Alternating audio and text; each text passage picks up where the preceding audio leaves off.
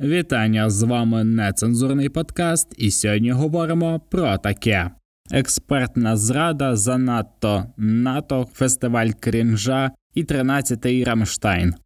Добрий день, дорогі слухачі і слухачки, як завжди, нецензурно, непрофесійно і дуже поверхнево будемо сьогодні обговорювати Наступні теми. Поговоримо про фестиваль крінжа в Російській Федерації, про ряжених десантників, балалайки, Талібан з калашами, і, звичайно, що про ряжених роботів, тому що в Російській Федерації до сих пір роботи з Аліекспреса це високий показник якогось розвитку науки в Російській Федерації. Поговоримо про зраду, про ненависть, про російські інформаційні атаки на нас, про те, як складно стає їм пручатися протягом цього часу війни, протягом цих півтори роки. Поговоримо про НАТО, про розширені військові навчання, про збільшення потужності коаліції. Поговоримо про 13-й Рамштайн і про it коаліцію після танкової, після літакової коаліції вже буде it коаліція. Про це все трохи згодом. Ну а перед тим як ми почнемо нашу суб'єктивну бесіду про теми, які ми вже з вами зазначили, попрошу вас підписатися на наш подкаст на зручних для вас подкаст-платформах. Також для слухачів, які слухають нас на Ютубі. У нас весь цей час виходили випуски. В нас їх майже 80. Всі вони є є опубліковані на різноманітних подкаст-платформах: це Spotify, Apple Podcast, Google Podcast, CastBox. Всюди є наші випуски за весь цей час. Ми не будемо заливати їх е, знову на YouTube, тому що декотрі з них втратили свою актуальність, а декотрі, напевно, що навіть ми все-таки закинемо, як же про той Телеграм, чи про Ердогана, чи про вибори в Туреччині. Тож обов'язково долучайтесь, прослуховуйте попередні і очікуйте на нові.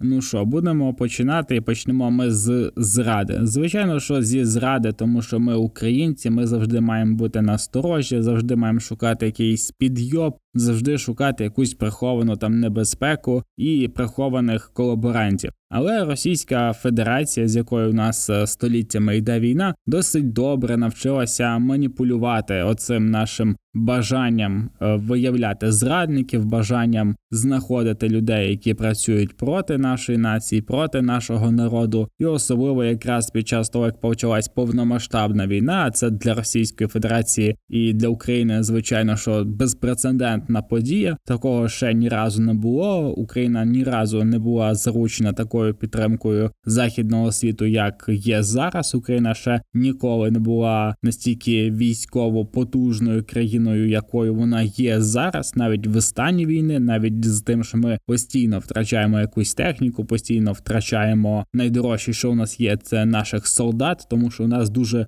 високоякісні люди в нашій країні, і солдати це щось надзвичайне. Про це говорять і закордонні інструктори. Це ми бачимо і в оцій нерівній півторарічній боротьбі з російським цим е, бидлом. І от навіть в таких умовах Україна все одно продовжує вичавлювати росіян з зайнятих ними наших територій. В цьому є величезна кількість підтверджень. Ми бачимо, як різко стало багато російських військовополонених, як різко стало багато мертвих росіян. Ми бачимо, що вже йдуть е, знову розрахунки на там 700, 800, 600 людей російських мертвих солдат. Це знову ті самі числа, які були ще в березні, які були ще в лютому, коли там ну реально по тисячі солдат російських день помирало, знищувалась величезна кількість російської техніки, і ми бачимо, що потрохи бої наступальні бої української армії починають переростати в більш жорсткі, і Російська Федерація це безпосередньо відчуває. Ми бачимо, що більше стає підкопчених от кадирівців, що було минулого тижня. Ми бачимо, що знову російські генерали починають помирати. В цьому за весь цей час війни в Україні померли якщо не помиляюся, 12 чи 13 різноманітних генералів російської армії. Це дуже потужний улов.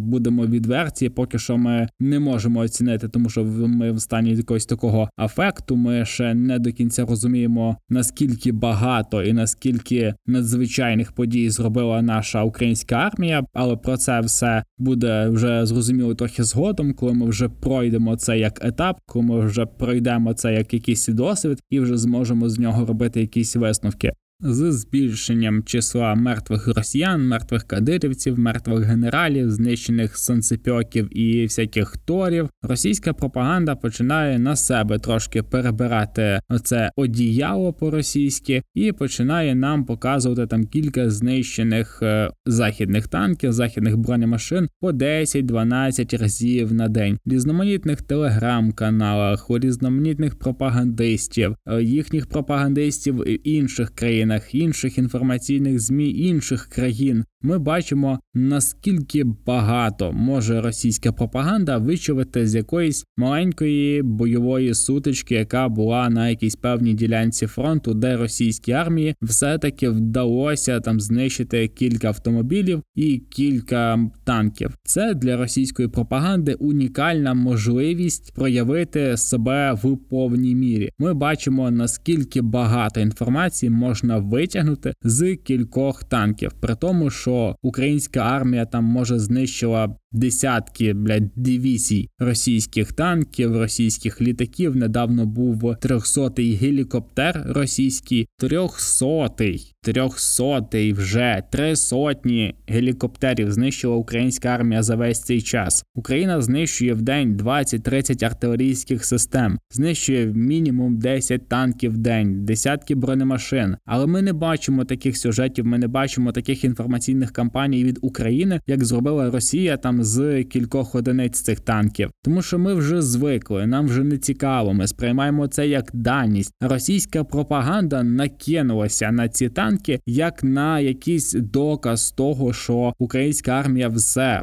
закінчився контрнаступ, він провалений, вся армія українська розбита і так далі. Тобто неспівзмірне просто значення кількох знищених танків для Росії і кількох знищених танків для України. Ми не тільки не запам'ятовуємо якихось там старих корупціонерів, старих політиків, які знову балотуються під новими іменами, під новими партіями і знову грабують наші міста. Ми навіть не запам'ятовуємо наші перемоги. І от в цьому російська інформаційна кампанія показує, як саме треба робити, як треба запам'ятовувати перемоги, як треба їх транслювати, як треба їх закарбовувати в голові своїх громадян. Да дай Боже, щоб ми так само пам'ятали нашу велику перемогу, як росіяни пам'ятають День Побєди, щоб ми так само натхненно святкували, як ці блять росіяни, які за фактом мало відношення мають до перемоги у Другій світовій. В цьому справді можна російській федерації чогось у них повчитися, того як треба тішитися тому, що ви робите. А українська армія зараз робить такі речі, про які ну ніхто не мріяв, про які собі ніхто не може уявити, які багато країн хотіли би собі якось перейняти, бути дотичними до того. Ми бачимо, що там Польща після того, як армія вже рік е, українська стоїть на захисті своєї країни, говорить про те, що там ми з українцями, там ми їм оце, ми їм танки, ми будемо ремонтувати тут літаки.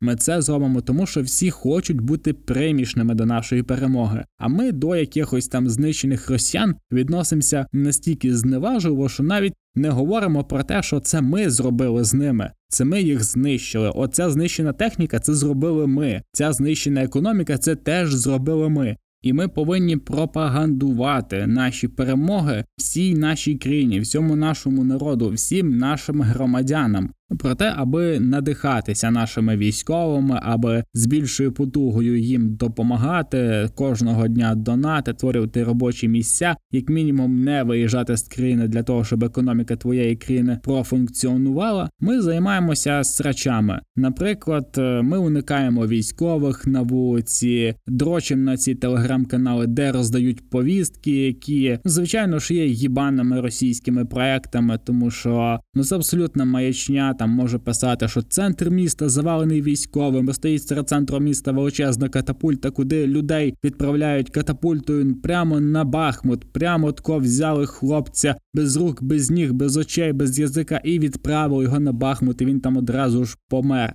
І от такі речі ми дуже сильно от популяризуємо між собою. Не пускаємо військових у кафе, уникаємо їх. А це ті люди, які приїхали з фронту, які хочуть бачити вдячних людей, а не оце все, що вони на жаль зараз бачать. І скажіть після цього, що російська пропаганда не працює. Вона змушує нас боятися наших військових, які захищають увага нас. Проте всередині Росії оці чорти, які йдуть в нашу країну вбивати, гвалтувати і катувати наших людей, захоплювати території, там це герої, там є пам'ятні парти, там їх вшановують кожен день. Україна цього всього не робить. Україна має кожного дня десятки людей, які нагороджені героями посмертно, але такої поваги, такої уваги від суспільства до цих героїв немає навіть як порівнянні з тою самою Росією. От в чому проблема в тому, що Російська Федерація може робити телеграм-канали з повістками різноманітних експертів, які кажуть, що все наступ провалився. Дивіться, два танки спалені. І я справді зустрічаю людей, які кажуть, та все контрнаступ пішов по пизді. Ти бачив, там два леопарда були збиті, там були два якихось мардера теж зруйновані. Все нема контрнаступу, все пішло по пизді, і це спрацювало. Звичайно, що тут велику роль грає, що ця наша постійна українська накрутка, що хтось де скаже, що це погано, ніж те, що добре. Ми повіримо в те, що все погано. Ми повіримо в те, що все гірше ніж має бути. А якщо це ще скаже якийсь там закордонний журналіст, чи експерт там, чи CNN, чи Washington Post, чи будь-яка інша якась закордонна журналістська організація, то все пизда буде тільки так, як сказали вони. А те, що кажуть наші, то байдуже, ми це не сприймаємо. В результаті ми не маємо належного гідного відношення до українських військовослужбовців навіть після півторарічної війни, навіть після величезної кількості жертв. Ми постійно говоримо про те, що от нам не кажуть, скільки людей померло. От як ми дізнаємося, то все буде інакше. А що зараз заважає потиснути руку військовослужбовцю, пригостити його кавою, допомогти йому з чимось? В чому проблема робити це зараз? Чи повинні ми мати якусь цифру з певною кількістю жертв для того, аби змінити своє відношення? Я дуже сподіваюся, що ми разом з Сполученими Штатами не тільки посилимо і посилюємо зараз оцю військову співпрацю, співпрацю між двома країнами. Я дуже сподіваюся, що ми переймемо у них досвід того, як пояснити людям, хто такі наші військові, як багато вони для нас роблять, і це повторюся при тому, що в Сполучених Штатах відношення, яке мені хотілося би бачити в Україні. Україні, при тому, що на теренах Сполучених Штатів ніколи не відбувалося таких бойових дій, ніколи не відбувалося того, що відбувається в нас тут зараз. Але відношення там абсолютно інакше. Всі пропускають їх в чергах, всі з ними вітаються, пригощають. Це герої, герої, яких ти можеш побачити просто на вулиці, і це честь підійти до військового. У нас же люди уникають. У нас люди дозволяють собі якось поводитися взагалі нахабно і нетактовно по відношенню до військових. Одне діло перевиховувати вже дорослих, але от люди, які слухають наш подкаст, нас там 60% нашої аудиторії, це люди там за 30, 35, 40 років. Люди, які, вочевидь, вже напевно мають дітей, і от на вас є відповідальність. Ви зараз виховуєте нове покоління українців яке повинно вже сприймати нашу державу, наш світ, нашу належну свободу і незалежність не як якісь бутафорні речі, які отрималися само собою, а як речі, за які боровся кожен військовослужбовець в цій країні. І от саме з дітьми треба проводити ці бесіди. Ми якось перепропагандуємо наших людей, якось будемо їх вчити. Але з самого дитинства люди, які зараз мають дітей, на вас є відповідальність. Ви повинні пояснити своїм дітям дуже складні речі дуже простими словами. Ну а зараз поговоримо про найбільший у світі оборонний альянс, про НАТО. Ой, пам'ятаю, як ще на початку війни капець ми його крили хуями. Взагалі така безхребетна організація. Ну зараз трошки у нас змінилися наголоси. Тепер у нас абсолютно безхребетна організація. Це ООН, тому що виявилося, що ну ніхуя ні на що не впливає. Може просто якось е, дуже сильно перейматися, е, виявляти своє занепокоєння, там якось е, намагатися, ну так легесенько щось сказати недобре про Росію, але так дуже обережно. Ну а НАТО справді почало якось е, еволюціонувати, почало якось е, змінюватися. І Я не знаю, що це напевно, що найбільший оборонний альянс в світі навіть почав якось так навіть плечі розправляти якось брати більше на себе. І от про це зараз ми якраз будемо говорити. Звичайно, що з самого першого дня війни у нас гостро стояло питання того, а що ж НАТО буде робити? Ми якось маємо бути в цьому альянсі, чи не маємо бути, чи якась може допомога від цієї країни. Як це має відбуватися? Тому що от НАТО було створено для того, аби протистояти от цьому червоному утворенню на карті світу. І от е, що ж ви будете зараз робити? Але після величезної кількості часу, занепокоєнь, недопущення війни, ми не будемо вводити свої війська. Після того як НАТО багато багато разів розказував про те, що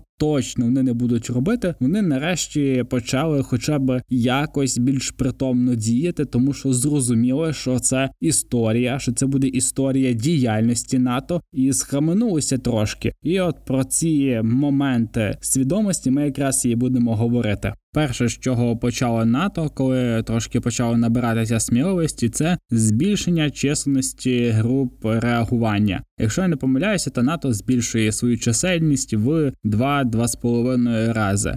Збільшує військовий бюджет на навчання, збільшує кількість навчань, і в цьому потрохи йде до того, аби бути більш боєздатними і більш швидкими в реакції. Про це свідчить недавні навчання, найбільш авіаційні навчання, здається, які тільки були ці навчання проходять в Німеччині. Це найбільші в історії НАТО повітряні навчання. Вони називаються, якщо не помиляюся, Air Defender 2023. Бере участь в цих навчаннях більш ніж 25 країн, 250 літаків і майже 10 тисяч учасників. Саме літаки є пріоритетним напрямком в НАТО в Сполучених Штатах, на відміну від Росії, яка більше уваги приділяє ракетам, тому що це набагато дешевше. В Росії є величезна величезна кількість старих розробок, які постійно модифікуються, і Російська Федерація залишилася от на цьому щаблі. А старенькі літаки вони модернізують шляхом канібалізму, тобто розбирають якісь один-два літаки для того, аби зібрати повноцінний один. Країни НАТО і Сполучені Штати навпаки вони створюють літаки, які можуть виконувати набагато більше різноманітної роботи, нести ракети, перехоплювати ракети, перехоплювати ворожу авіацію, наносити вогневе ураження. Саме тому авіація в країнах НАТО і в Сполучених Штатах є чи не найважливішим елементом озброєння всієї армії. Детальніше про літаки поговоримо трошки згодом, коли будемо обговорювати 13-й Рамштайн. Поговоримо далі про НАТО. А також НАТО кілька днів тому прийняли чергову резолюцію за те, аби ми якнайшвидше вступили до альянсу. За проголосувала більшість. Це 425 парламентарів проти 38, Там 42-43, здається,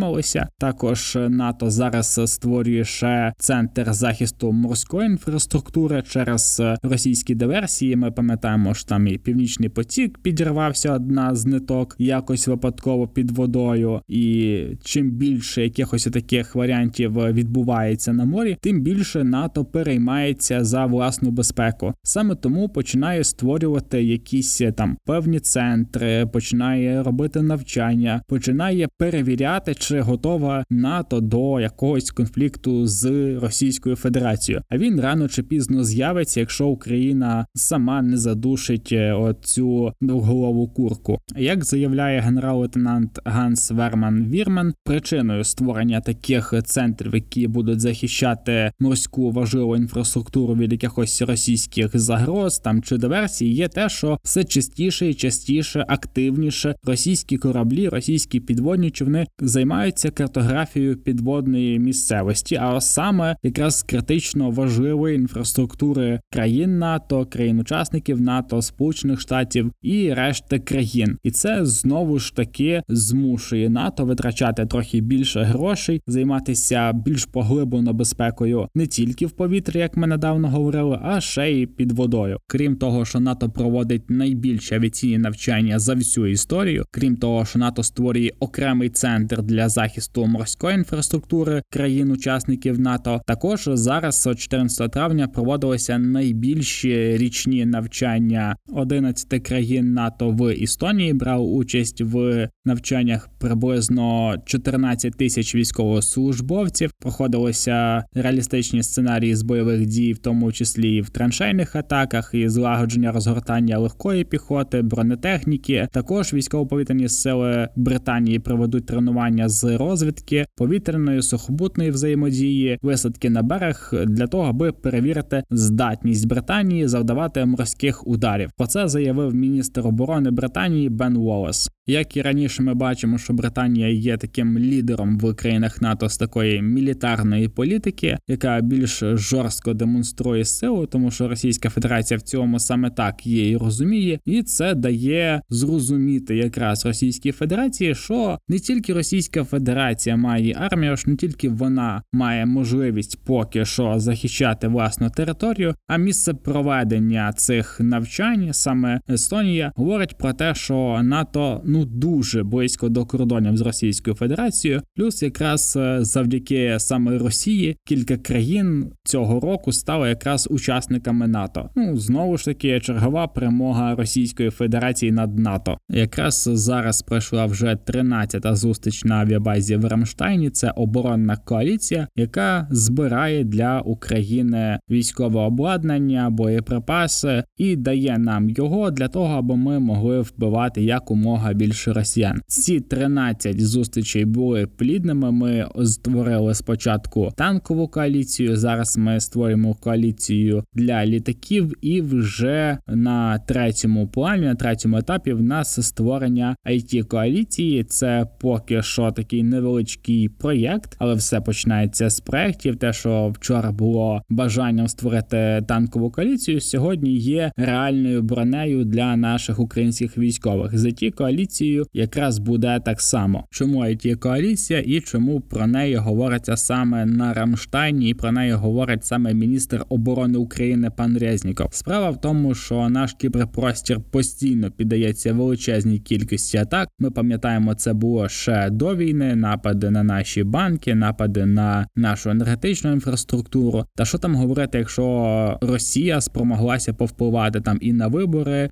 спромоглася повпливати і на енергетичні об'єкти в Сполучених Штатах за допомогою цих самих кібератак. Е, Штати до слова є найбільш атакованою країною в кіберпросторі. А ми якраз на другому місці. Просто порівняйте потугу Сполучених Штатів країни високої високих технологій і України, але все таки ми все одно друга по кількістю кібернападів країна в всьому світі. Саме тому якраз е, така коаліція є не те, що таким ноу-хау, вона є військовою необхідністю для того, аби захищати нас, наші дані, наш інформаційний простір і кіберпростір. Поки що це тільки проект, але до нього вже доєдналося кілька країн. Він має на меті створювати програмне забезпечення, цілі центри і в цілому сприяти розвитку кібербезпеки в нашій країні, і в цілому на цій платформі створювати більш таку широку базу для захисту, якийсь, якщо хочете, кібернато, тому що Російська Федерація, не дивлячись на те, що вона заявляє, що от е, всі технології американські, що там всі технології це погано, інтернет це погано, але Російська Федерація ну дуже добре використовує хакерів, дуже добре якраз порається в інформаційному просторі про те, що ми з вами говорили ще на самій першій темі цього подкасту. Тому це є величезною необхідністю і в першу чергу викликом, тому що російські ракети не закінчуються і не закінчаться, тому що якщо той самий Іран 70 років під санкціями може створювати якісь там безпілотники, якісь там ракети, то така величезна туша, як Російська Федерація, зможе навіть в повній ізоляції, якої все одно немає, створювати ракети і все одно запускати по нас. Нас. Так само і з кіберпростором. Російська Федерація має достатньо заліза, Російська Федерація має достатньо айтішників, людей, які працюють на режим. А ті, хто не захоче працювати, буде змушений працювати. Ми бачимо, як дуже швидко перебираються ці кальки з американських компаній по типу Google, але в Росії Яндекс, по типу Фейсбука, але в Росії ВКонтакті, по типу WhatsApp, але в Росії Telegram. І це все поступово поступово стає власністю держави, так само як і самі фахівці. І Російська Федерація дуже добре навчилася їх використовувати. Це ми бачимо на прикладі кількості атак, які здійснюються в першу чергу на нас, на нашу інфраструктуру, на нашу країну, і звичайно, що на наших союзників. Тішить, що кібербезпека ставиться на один той самий щабель разом із військовою безпекою і з військовою підтримкою нашої країни. Сподіваюся, що це все отримає гідні плани і гідну реалізацію в першу чергу. Що стосується вже класичного озброєння, Рамштайн для нас не буде цього разу чимось надзвичайним, але все одно про нього поговоримо. По перше, Канада виділить ще 500 мільйонів доларів на снаряди для ППО. Також що стосовно ППО, Сполучені Штати, Британія, Данія та Нідерланди також відправлять в Україну сотні ракет для ПВО. Анонсовано ще одне навчання українських військових пілотів на літаках F-16. Польща, Німеччина беруть на себе зобов'язання обслуговувати танки Леопард. Норвегія, Німеччина та Данія також зробили заяви, які стосуються нових пакетів військової допомоги для України. Також е, кожна з цих країн зобов'язана зараз зараз е, підтримувати формат відкритих дверей для України, що стосується членства в НАТО. Це якраз те, про що ми говорили трошечки раніше, про резолюцію щодо вступу України в НАТО, як тільки но закінчиться війна, і аби цей вступ був максимально коротким. Як ми бачимо, в основному Рамштайн був розрахований більше на протиповітряну оборону, на обслуговування танків, на артилерійські снаряди і на снаряди для систем ППО. Що стосується систем ППО, то ми отримуємо ще більш ніж 60 керованих ракет для систем Петріот. Цьому, як заявив Юрій Ігнат, нам треба ще десь 5-7 систем Петріот для того, аби більш надійно і більш щільно захищати небо над Україною. Це достатньо амбітна ціль, але ми розуміємо, що на початку про системи Петріот взагалі казали, що Україна не отримує надзвичайно складно, дорого і так далі. Але все таки ми їх отримали. В нас є зараз їх дві, якщо я не помиляюся, і ще на дві ми розраховуємо отримати десь в перспективі до кінця літа. Ну там, де є 4, там що передати ще 4. Тож будемо на це розраховувати. І далі, що стосується саме літаків, тому що про літаки так само багато говорили на Рамштайні. Зараз пройдемося більш детально загалом по всіх країнах і по тому, що нам очікувати конкретно в плані авіації. Отож, починаючи ще з початку цього місяця, до складу вже авіаційної коаліції війшло наразі 10 країн: це Британія, Нідерланди, Польща, Данія, Швеція, Бельгія, Франція, Португалія, Норвегія і, звичайно, що Сполучені Штати. Тепер йдемо по тому, хто і що на себе бере, і хто які обов'язки зараз збирається виконувати. Перед тим як застосовувати F-16 і спалювати москалів, нам треба пройти один дуже важливий етап: це навчання наших пілотів. Благо, у нас немає проблем з країнами, які займуться навчанням наших пілотів. Але перед тим як ми почнемо полити росіян з F-16, нам треба пройти один дуже важливий етап: це навчання. Навчання не тільки самих пілотів, а ще й величезної кількості інших людей. Це технічний персонал, це обслуговуючий персонал, це заправники, це технічний склад, величезна кількість різноманітних речей, які потрібні для того, аби і літак, і пілот функціонували на всі 100%. Що стосується підготовки самих пілотів, з цим проблем благо немає. Досить багато країн вирішили нам в цьому допомогти. За фактом, підготовкою пілотів займеться Франція, Португалія, Бельгія, Швеція, Данія, Польща, Нідерланди і Велика Британія. Ну і звичайно, що Сполучені Штати. Хто буде безпосередньо передавати ці літаки, поки що достеменно невідомо, але в нас вже є країни, які ще від початку цієї авіаційної коаліції говорять про те, що ну в цілому ми можемо передати якусь кількість наших е, стареньких F-16. Це Нідерланди, звичайно, що Данія, поки що Швеція говорить про те, що вона буде навчати наших пілотів працювати на літаках JAS 39 Кріперн. Ми про нього говорили раніше. Звичайно ж, хотілося б F-16, але якщо безкоштовно, то ми не проти і такого. Поки що є чотири країни, які говорять про можливу передачу нам літаків. Але Зеленський, пам'ятаєте, якщо кілька тижнів тому сказав, що він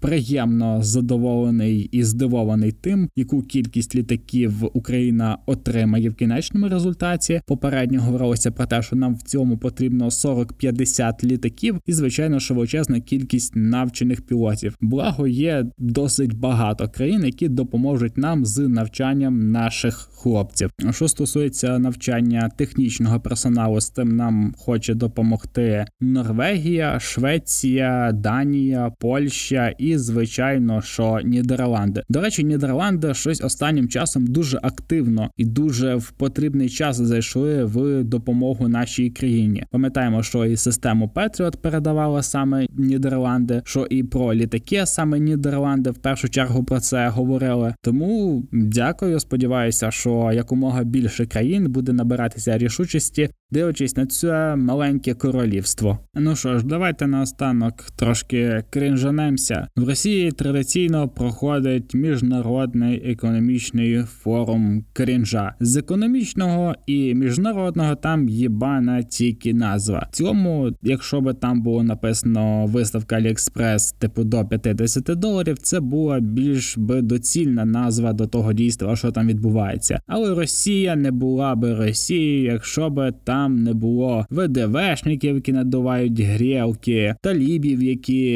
підкидують калаші, жонглюють ними, якісь куплені на Аліекспресі роботи у вушанках і величезна кількість різноманітної маячні. В цьому абсолютно будь-який там чи форум, чи якийсь фестиваль, чи якесь там зібрання, воно створено для того, аби оцей дід вийшов і почав якось про щось говорити. Розказував так чи інакше якось про війну доносив людям, розказував би про те, що ми би могли застосувати ядерну зброю, якщо виникне загроза існування Російської Федерації. Ну, звичайно, трошки щось биканути, перейти на особистості і сказати, що Зеленський насправді зараз е, він єврей, але на початку війни він був не єврей, а єврей теж був Гітлером, і Гітлер був євреєм. Та й в цьому Зеленський якийсь неправильний єврей, тому що виявляється, у Хула є друзі знайомі євреї, які кажуть йому, що Зеленський поганий єврей. Коротше, це ж саме ті теми, які Росія обговорює на міжнародному економічному форумі, де з міжнародного тільки Талібан і якісь там представники Об'єднаних Арабських Еміратів, які використовують зараз Росію для того, аби показувати Сполученим Штатам, що вони ще вагаються, що вони ще не знають до кого і як відноситися, і якщо що, раптом у них є Російська Федерація. Ми бачимо це на фоні підтримки Об'єднаними Арабськими Еміратами Росії, по крайній мірі медійно. Ми бачили триколор в де це було. Я не пам'ятаю, що це було за місце, але коротше це було десь в Об'єднаних Арабських Еміратах на найвищій будівлі відповідно Еміратів. Потім ми бачили теж з дронів щось там з Росією зв'язано. Якийсь напис був. Коротше, їбана хуєта. Звичайно, що не обійшлося без дезінфікованих підлог, без там вимитих якихось страшних вікон, все всім разом дезінфікують, що не дай Боже, хуйла не траванули. Коротше, хуєта хуєтою. Ну і останнім шматочком лайна на цьому форумі з ніхуя, звичайно, що було представництво різноманітних апгрейдів Російської Федерації, яка у нас створила сама. Наприклад, Лада Аура. Це машина, яка, наче російська, але вона зібрана в Китаї з китайськими запчастинами, і якогось хуя вона не завелася. Так само було і з кількома роботами, які не працювали, і з багато багато чим. Ми пам'ятаємо, як там два роки тому була така ж в них хуйня, якийсь міжнародний форум, і там був, наче робот Android, створений російським Роснано. А насправді це був чувак, передягнутий в костюма робота.